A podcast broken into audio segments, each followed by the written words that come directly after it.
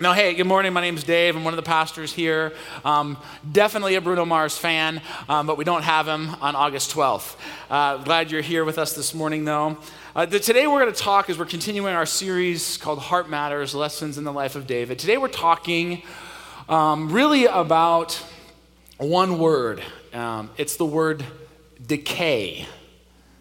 You've never been as excited as you are right now for a sermon, are you?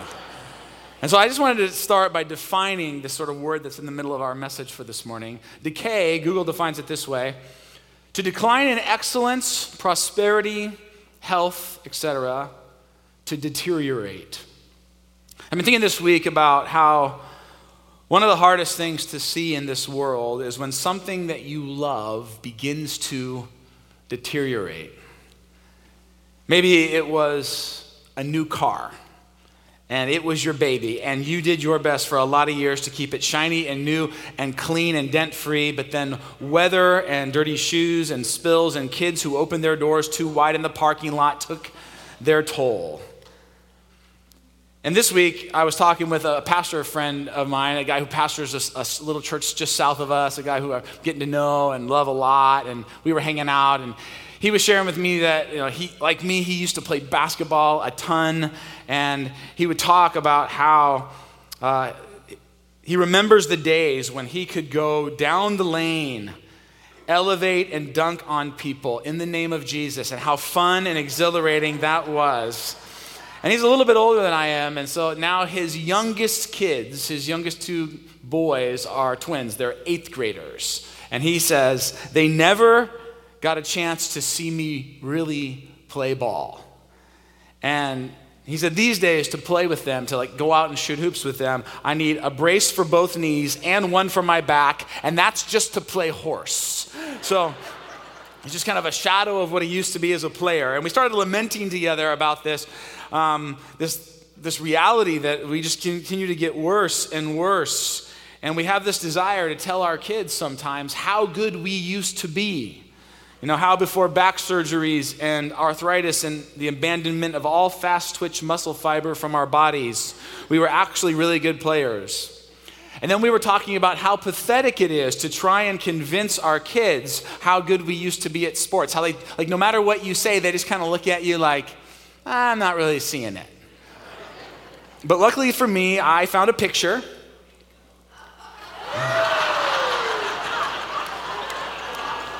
I used to be really good. The point of this deterioration and decay is not always an easy or a really fun thing. When a company that was once thriving and advancing starts to decline, when a family that had hopes and dreams and plans begins to fall apart, when a church that was at one time learning and growing and reaching out to the world with the gospel, slowly but surely starts to turn inward. Decay can be a very tragic thing. But perhaps the form of decay that is saddest of all is the decay of the human spirit to see a person that was at one time full of hope and promise and potential and courage, someone who was moving towards character, someone who was walking down a path towards God, start to sink and drift into a life that's distressed and empty and anxious and atrophied and without honor. To watch someone and remember who they once were and think about what they might have become, that is perhaps the saddest decay of all. And David, who we've come to know and love in this series, had a front row seat to watch that process go down in the life of a guy named Saul. David watched Saul's heart slowly deteriorate. But Saul didn't start there. Saul didn't like enter the picture already deteriorated. If you read 1 Samuel 9 and 10, you'll find that Saul started off with so much potential. Samuel, the, the great prophet Samuel, who often spoke and was the mouthpiece of God, said this about Saul Do you see the man the Lord has chosen? There is no one like him among all the people. That's a, a very rare phrase used in Scripture. No one like him among all the people. A, a high, high compliment. And Saul was humble. There was a humility to him. He did not think he was more than he was. This is what he says when he was chosen, when he was selected by God to be the first king. His response was, But am I not a Benjamite from the smallest tribe of Israel? And is not my clan the least of all the clans of the tribe of Benjamin? Why do you say such a thing to me? A few years ago, uh, number of kids from our church were involved in a Journey Theater production uh, of Beauty and the Beast. And in the show Beauty and the Beast, there's a character named Gaston. And Gaston is sort of the town hero. He's like the guy that everyone turns to. He's good looking and strong and athletic. And, and so you know, all the girls kind of like him. And Gaston's the guy that anytime anything good ever happens in his life, his response is, Of course it has, because I'm so great. Of course, you picked me. Who else would you pick? That is not how Saul was. Saul was humble, just like I am when I beat Pastor Nick in disc golf. I just take on this posture of, you know, but who am I to beat Nick by 10, even 12 strokes? And there's this generosity inside of Saul as well. In fact, when he was first anointed king, there were these factions of people who were warring against him, who were fighting against him being the king. And so, after his power had become established, some of his supporters said to him, and this is 1 Samuel uh, chapter 11, Who was it that asked, Shall Saul reign over us? Turn these men over to us so that we may put them to death. Here's Saul's response. No one will be put to death today, for this day the Lord has rescued Israel. See, that, that wasn't a common response by a new king. And we see that in the beginning there was a gracious, generous, forgiving spirit in Saul. He was only 30 years old when he became king, and he reigned for 42 years. But by the time he was an old man, his mind and his emotions were in utter ruins. He was tormented by despair, driven by pathological jealousy. He'd lost the respect of the people around him. He was alienated from his own children. He was incapable of love or peace or joy. He was just a shell of the person that he once was. And the question is how did it happen? How does a life deteriorate so badly? And the answer is, of course, Nobody plans it. No one sets out and says, you know, I'm going to waste and ruin and destroy my one and only life. Friends, it just happens one day at a time, moment by moment, one decision by one decision. You see, I believe the real problem for Saul was that he never made the choice. He never had the courage to see and face his own brokenness. And when you, get, when you get right down to it, I believe that's the difference between Saul and David. Both of these two men were broken. Neither one of them were perfect. But David, David had the courage to look inside and say, Search me and know me, O Lord. Help me see the places in my life where I am weak and vulnerable and broken. But Saul never would. And the reason this subject I think is important for us is because I believe that you and I face the same choice.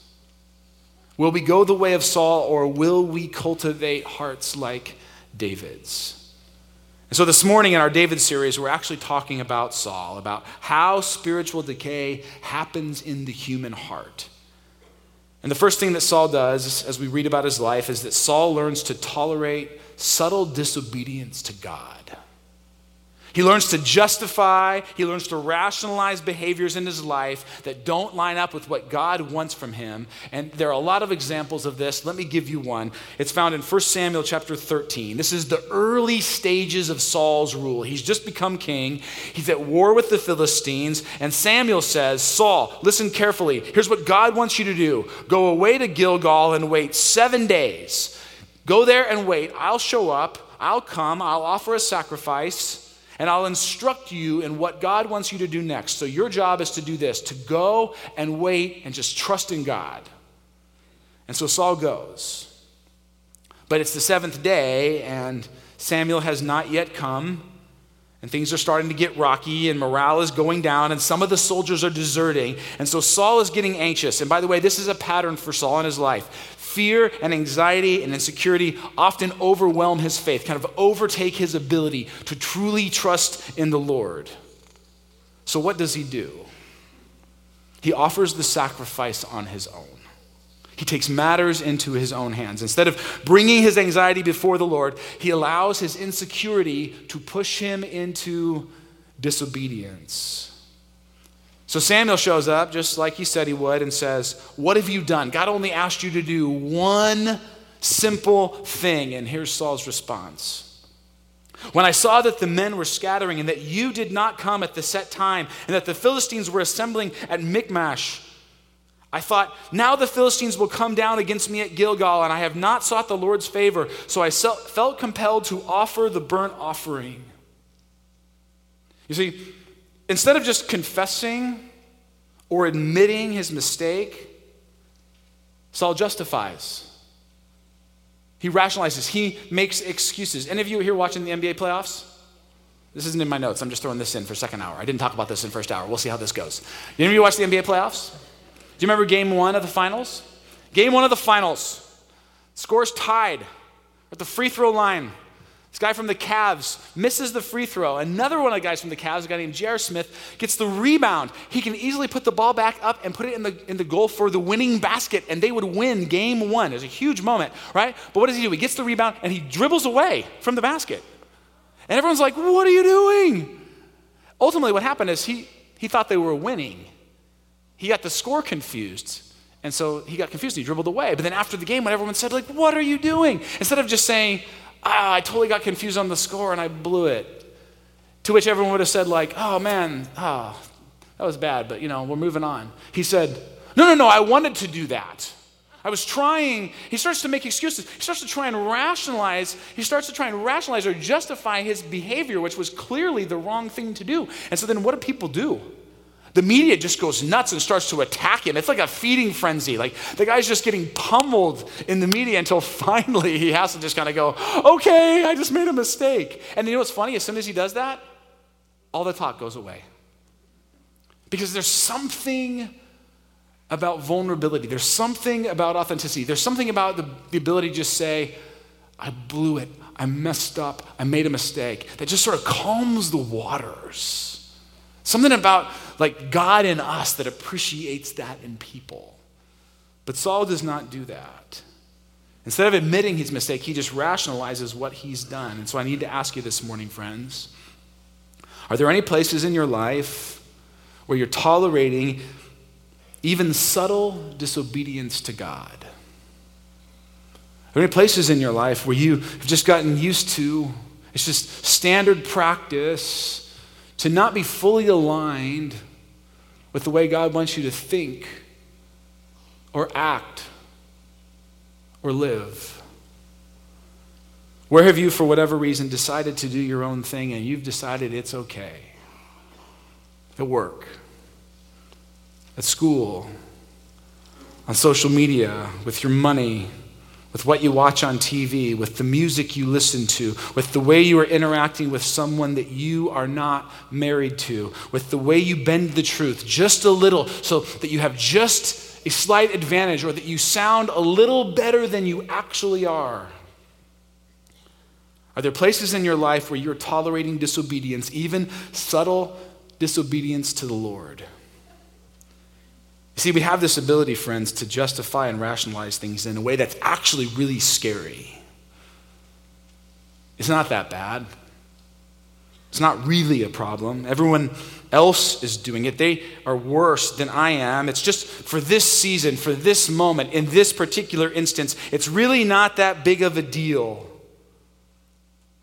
But in this story, we, we see real clearly what clears the murky waters of morality for Saul.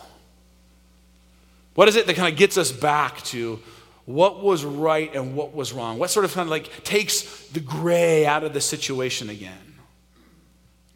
It's Samuel. Samuel shows up, a godly person who will tell you the truth. Those are some words to write down today. a godly person who will tell you the truth. You see, I'll tell you where rationalization dies. Rationalization dies when you share what you're thinking, what you're doing, the way you're living with the Samuel in your life. You see, I can justify a lot of bad thinking in my own mind, but when I tell Todd Schaefer or Dan Larson or Paul Richter or Doug Crane, usually it clears up pretty quickly. And if it doesn't, they'll say something like, Let's talk about that some more, which is generally code for you are way off track, or maybe even just slightly off. Let's talk about that some more. And here's another thing if there's something I don't want to tell those guys, that I'm sort of keeping from telling them, that I sort of avoid sharing, that's probably a pretty good indicator that it doesn't line up with what God wants for my life. Friends, spiritual decay, decay, happens in the human heart when we learn to tolerate subtle disobedience to God. Second, spiritual decay happens in the human heart when we learn to tolerate the loss of personal intimacy with God. Something so simple and yet so significant. This is 1 Samuel 16. It says, Now the Spirit of the Lord had departed from Saul, and an evil spirit from the Lord tormented him. Saul's attendants said to him, See, an evil spirit from God is tormenting you. Let our Lord command his servants here to search for someone who can play the lyre. He will play when the evil spirit from God comes on you, and you will feel better. So Saul says, That sounds like a good plan. Let's do that. Let's find that person. He agrees. And they find, guess who? David. Verse 23. Whenever the Spirit from God came on Saul, David would take up his lyre and play. Then relief would come to Saul. He would feel better, and the evil spirit would leave him. Now, this is kind of a strange story, and it's a little bit of a troubling text, actually, because, you know, first of all, it says, the Spirit departed from Saul. And the question that arises for me, maybe for you, is is this who God is? Is, is God fickle like this? Does he abandon people? Like, if I'm, if, at some point, if I'm so bad, will God just depart? Will he just take his spirit from me? Like, take not your Holy Spirit from me, Lord? Does God sort of go like, if you're bad enough, I'll do it? Is that what this passage is teaching? I don't think that it is. But furthermore, it says God then doesn't just like take his spirit, it says he sends an evil spirit. And that doesn't sound like God at all, really. Like we don't read that other places that you're just waiting. Maybe God will send an evil spirit on me. And so commentators have wrestled with this passage, and there's been a lot of discussion and debate, a lot of thoughts. But the one I find most convincing is that a better translation of the word evil is actually distressing or troubling. A little, it's a little more accurate. And so God sends this distressing or troubling spirit in order to try and get Saul's attention the goal for the Lord here and, and always for God is restoration. He's always pursuing us, He's try, always trying to bring us back to Him. And what He's saying here, what the message of this passage is Saul, I cannot condone the path your life is on, and I hope this experience of pain and separ- separation will get your attention and cause you to turn back to me. But however you interpret these verses, this much is clear. Saul is going through somewhat of a personal collapse here. He's suffering from violent mood swings, from paranoia, from fear, from tremendous anger. And in all of it, what he discovers is that when David plays his harp, he feels better. Cutting right down to the bottom line. When David plays his harp, I feel better. Now, this certainly tells us something about David about David's heart for God, his heart for worship, his skill as a musician. It tells us something about the power of music and worship, which we've talked about here before. But I also think it shows us something about Saul's willingness to rely on someone else's connection with God instead of his own. You see, in a sense, Saul is just using David here. He's just using David's music to avoid having to face the deeper issues going on in his own heart. This is what we call in our world escapism. Friends, this is nothing more than spiritual escapism. Listen to verse 23. Whenever the Spirit from God came on Saul, David would take up his lyre and play. Then relief would come to Saul. He would feel better. See, that's all Saul really wants. He just wants to feel better, he just wants a quick fix. But that's not what he needs. What he needs is to examine his heart and discover that he has grown distant from God that he and God are no longer close. He needs to repent and draw near to the Lord, but instead, he continues to just settle for temporary relief. Now, let me make a couple qualifying statements here that are important. Not all pain and suffering are the result of being far from God. I'll say that again. Not all pain and suffering are the result of being far from God. Maybe you're here this morning and you have or you do feel down or discouraged or even depressed. And perhaps part of your issue is that you are not walking close with the Lord. But maybe, maybe the core issue, the central issue, the real issue is that you are dealing with deep grief or past pain or even some chemical depression of some kind and you need therapy or counseling or even medical help, not every problem is a spiritual problem. Friends, not every problem is a spiritual problem. When we make every problem a spiritual problem, we quickly get into the realm of spiritual abuse. Not every problem is a spiritual problem, but not every problem is not a spiritual problem. So let me be clear there are lots of reasons for pain. But I do wonder if perhaps some this morning, kind of like Saul, are hurting because you've learned to tolerate a distance between you and God that God does not want. Maybe you're troubled in spirit. Maybe there's something not right deep in your heart. The peace, the shalom that the Bible talks about is largely missing from your soul, and you've just been looking for relief in order to feel better. Maybe you like to get distracted, just like Saul did. So you work a little harder. You put in a few more hours. Or you watch TV, or you play video games, or you eat, or you drink more than you care to admit or you buy something, or you just turn on music. And friends, maybe God just wants to ask you a question this morning, maybe the most significant question of this entire message How are things between you and me really? Maybe God just wants to ask that of you today. How are things between you and me really? You know, I wonder if you'll have the courage to do what Saul didn't to spend some time alone and move back towards intimacy with God, to establish or reestablish a rhythm of regularly and constantly connecting with Jesus. Because, friends, spiritual decay happens in the human heart when we learn to tolerate the loss of personal intimacy with God, when we just rely on intimacy we used to have, or we just rely on the intimacy of others, the intimacy of another person, the intimacy of a spiritual commun- community, but we never actually connect with God personally. Friends, every single time a person decays spiritually, you can trace that back to a moment in time where they disconnected from God and they never reconnected again. Friends, this is not a religion. We're here to talk about a relationship with the living God of heaven and earth. Do not learn to tolerate religion, just going through the motions, holding God at arm's length. He wants to and longs to have a personal, intimate relationship with you that continues today and tomorrow and the next day after that. Then there's a third thing that happened to Saul. If we turn to 1 Samuel chapter 18, we read about it.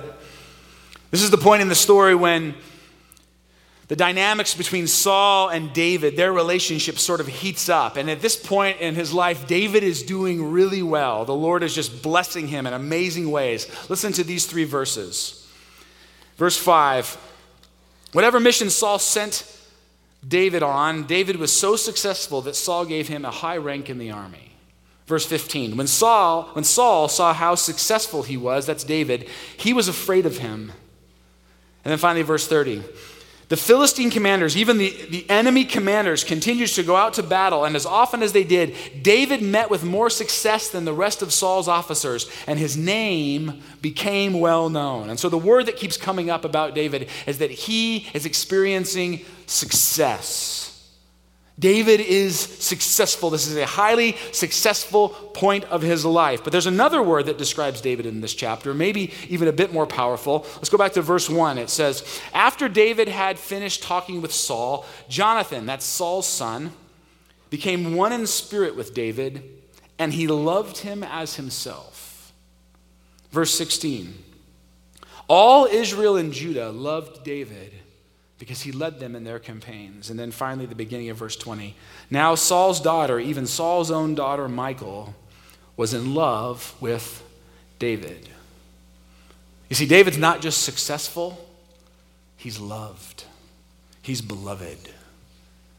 There's just something about his success, his heart, who he was, that, that's winning people to him. And all this comes to a head right in the middle of this chapter. Verse 6 it says, when the men were returning home after David had killed the Philistine, the women came out from all the towns of Israel to meet King Saul with singing and dancing, with joyful songs, with t- timbrels and lyres. They danced, they sang, Saul has slain his thousands, and David his tens of thousands.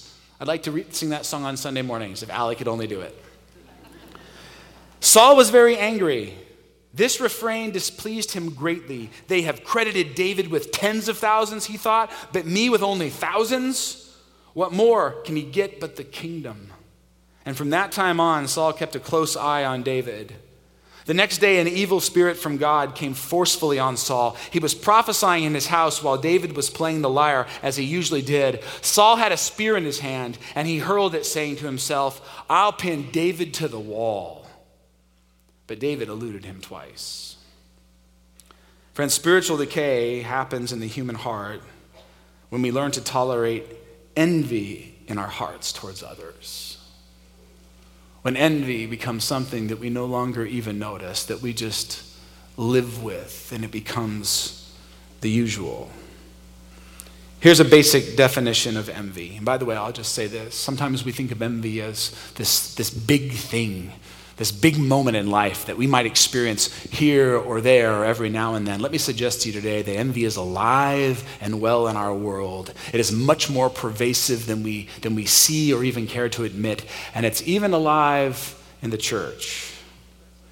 Here's a basic definition of it Your life threatens my identity, your existence threatens the security I feel in my soul. Who you are, what you're going through, the circumstances we're in make me feel insecure about who I am. And, friends, the first sign of envy in your life, the first sign that there might just maybe be a little bit of envy taking root in your soul is this you'll start to throw spears. Spears will start coming out of your mind and heart and mouth, hurtful words, degrading words, gossipy words, maybe not even words, maybe just vibes, maybe just an attitude that you're putting off. Insults, insinuations, little remarks, or maybe big ones that are aimed at taking another person down. Maybe you've experienced this. Maybe you've had some spears thrown your way. Maybe you've tossed a few yourself. At people you love, at people you would call friend. You see, envy cannot appreciate what someone else has. Envy like, destroys the ability for you to appreciate what someone else has, even someone you love. Because you, when you're envious, when envy starts to take root in your soul, you can't appreciate their house or her car or his attractiveness or her popularity or their success. You, you can't just appreciate the fact that someone is happily married without deep in your mind and heart these words emerging, but I am not. Or they seem happier than us.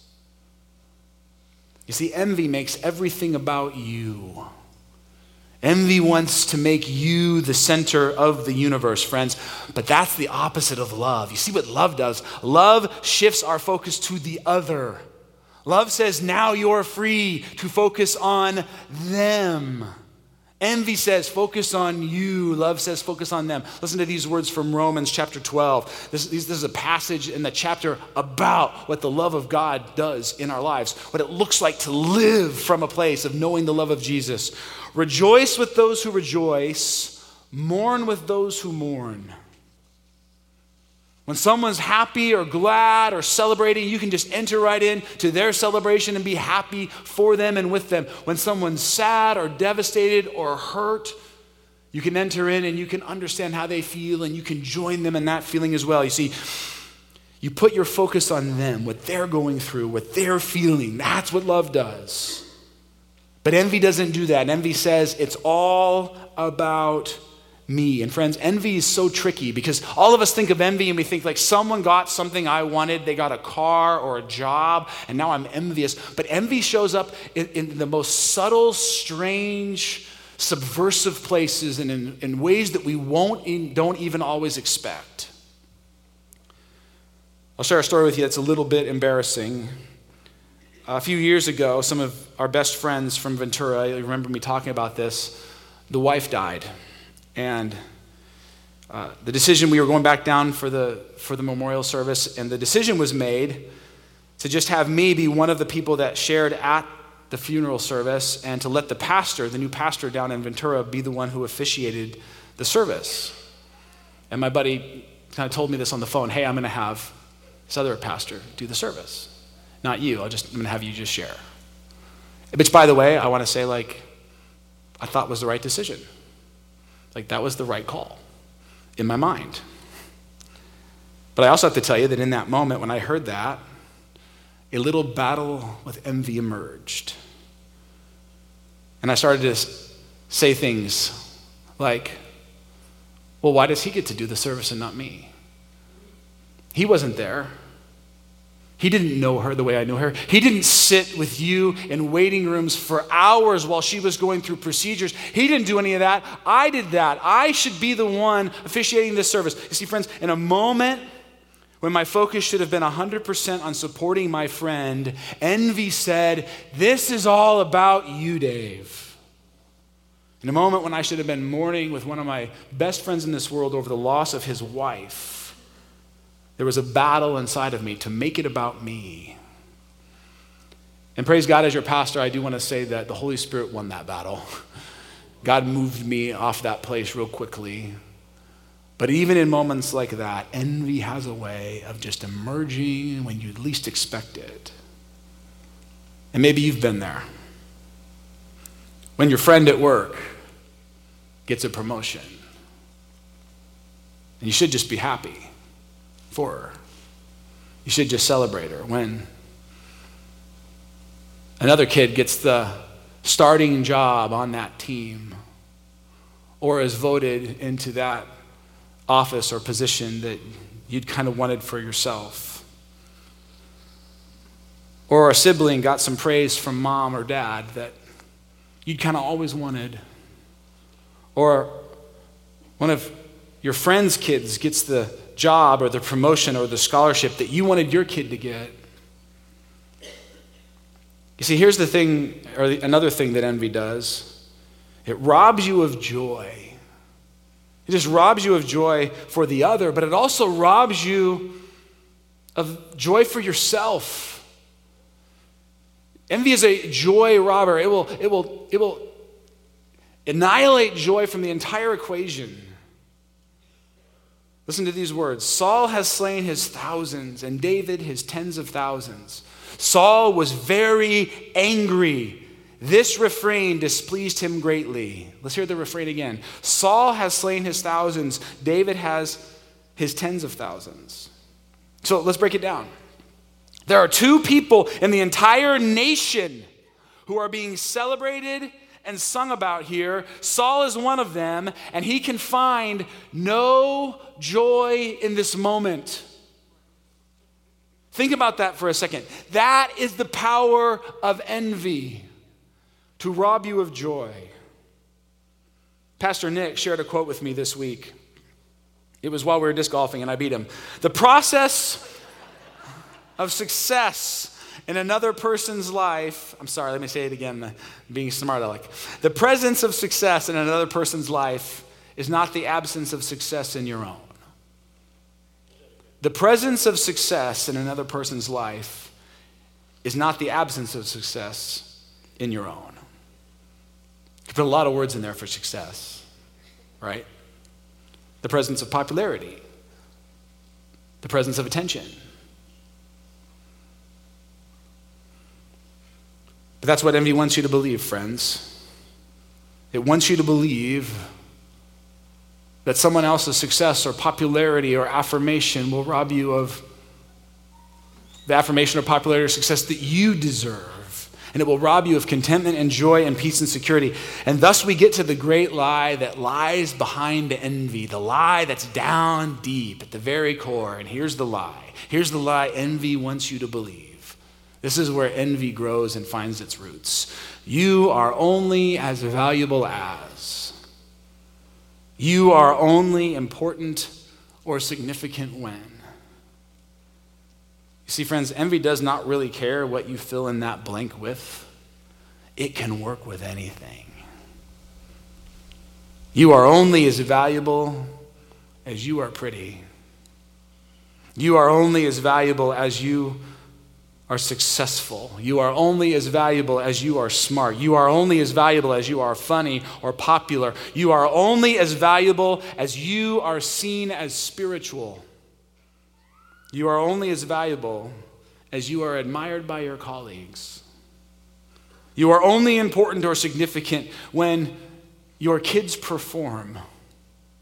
When your family looks like it's all together. You are only important or significant when you have the nicest car, or lots of friends, or get the best grades, or your marriage is filing, firing on all cylinders, that's when you're important. That's when you're significant. That's when you matter. You see, friends, this is why the gospel is the great enemy of envy. The gospel is envy's kryptonite. It is utterly powerless in the face of the good news of Jesus Christ. Because not only does the gospel say your value and your significance and your importance is not measured in comparison to what others do or have.